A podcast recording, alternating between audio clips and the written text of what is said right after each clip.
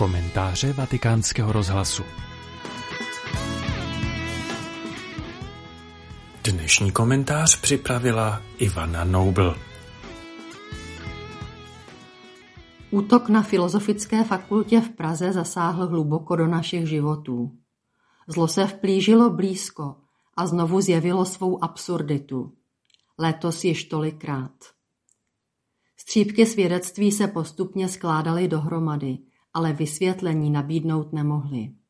To zpravidla chybí. Situace se dá popsat, rozebrat, ale nedá se říct, proč někdo vlastně udělá ten jeden krok, kterým se ocitne za hranicemi dobra, nebo alespoň přijatelnosti.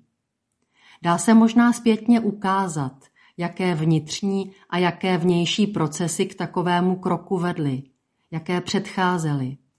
Ale nelze je pochopit v tom pravém smyslu slova pochopení, kdy pochopení je zároveň akceptací a jistým způsobem ospravedlnění, v tomto případě masové vraždy.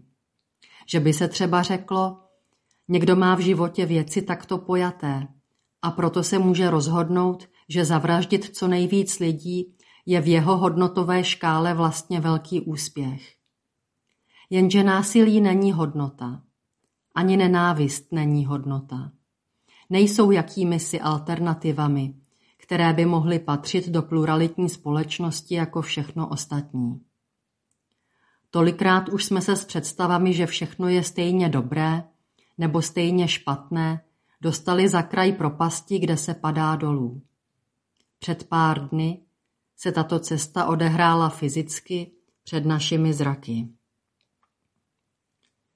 Když jsme se postupně dozvídali jména lidí, kteří byli na filozofické fakultě zastřeleni, zažila jsem ten okamžik, kdy jsem věděla, tohoto člověka znám. Před lety to byl také náš student. Snažila jsem se vybavit si jeho tvář, něco bytostně osobního. Přemýšlela jsem o tom, jaký asi byl jeho poslední den, poslední rok. Potřebovala jsem zavolat své kolegyni, abych se ujistila, že v mojí paměti zůstala aspoň nějaká stopa. Modlila jsem se za jeho maminku. V mysli mi pak vyvstávaly fotky lidí zavražděných při teroristickém útoku v Izraeli, fotky odvlečených dětí, fotky zabitých dětí i dospělých v pásmu Gazy. A ten zástup se zvětšoval a zvětšoval. Ale zároveň jsem věděla, že každá ta tvář je pro řadu lidí člověkem, kterého znají a pro někoho tak blízkým člověkem, jako byl můj bývalý student pro svou matku. Letos nám do vánočního příběhu znovu výrazněji vstoupil král Herodes a Ráchel, která oplakává své děti a nedá se utišit. Nejsou to ale jediné postavy v našem dramatu. Letos na 30. prosince připadá čtení z Lukášova evangelia o staré prorokyni Aně, která mluvila k lidem očekávajícím vykoupení Jeruzaléma o dítěti, které se narodilo v Betlémě. Co jim asi říkala? K jaké citlivosti a vnímavosti ji dovedly posty a modlitby v chrámu dnem i nocí. Nejzvláštnější je, že o tom Bible mlčí. Simeonovo kantikum se dostane do modlitby před spaním Nyní můžeš, pane, propustit svého služebníka v pokoji, neboť moje oči uviděly tvou spásu. Anna, jako by tu byla prorokyní naděje beze slov, alespoň bez těch slov, která by dorazila k našim uším nebo očím.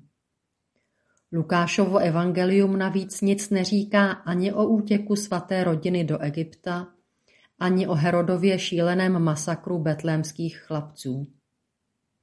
To v Matoušově svědectví promlouvá Jeremiáš a těší Ráchel, která pláče. A vlastně to dělá také tím, co evangelista předá mezi řádky. Herodes umřel a anděl hospodinův zavolal k návratu. Vykoupení tady začíná jako návrat. Jeremiáš mluví o návratu potomstva z nepřátelské země ale i o návratu, který se děje uvnitř lidského srdce. Obrať mě, chci se vrátit, vždyť ty, hospodine, si můj Bůh. Matouš o tomto pohybu pak napíše zbytek Evangelia. O naději, která jde až za smrt. Která nějakým prapodivným způsobem zahrnuje hledání a nalézání, úzkou cestu i vyslyšení prozeb. Lukáš se dotýká všeho toho, co na takové cestě člověk musí pustit. Třeba velikost své víry, představu, že je ze své síly schopen odpouštět, nebo nacházet slova, která druhým jakoby samozřejmě osvětlí to, co je úplně nejdůležitější. Možnost vnímat sílu, jakou Bůh znovu probouzí život, a to i v zemi smrti.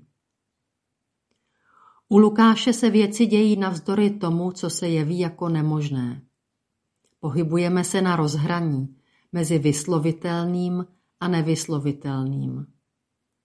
Boží království je jiné, nejen než království tohoto světa, ale je jiné než nábožensky vyprecizované představy. A tak i stará moudrá prorokyně Anna mluví beze slov. Mluví vlastně tím, co se o ní dozvídáme. Co dělá po svém ovdovění. Kde je? Jaké to je být s ní? Co říká o tom betlémském dítěti lidem, kteří očekávají vykoupení, musíme hledat někde tady. Že by to ale byl návod na to, jak vysvětlit naději lidem, kteří zažili hluboké trauma, na to můžeme rovnou zapomenout. Naděje v evangelích není vysvětlením, ale cestou, postupnou cestou, cestou, která tolikrát vede přes cizí území.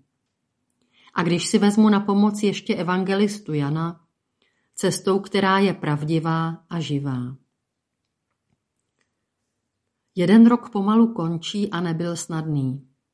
Všem nám přeji, aby pravda a život činili naši cestu v příštím roce nejen snesitelnou, ale aby nás Bůh jejich prostřednictvím obracel tam, kde se zase dá najít radost.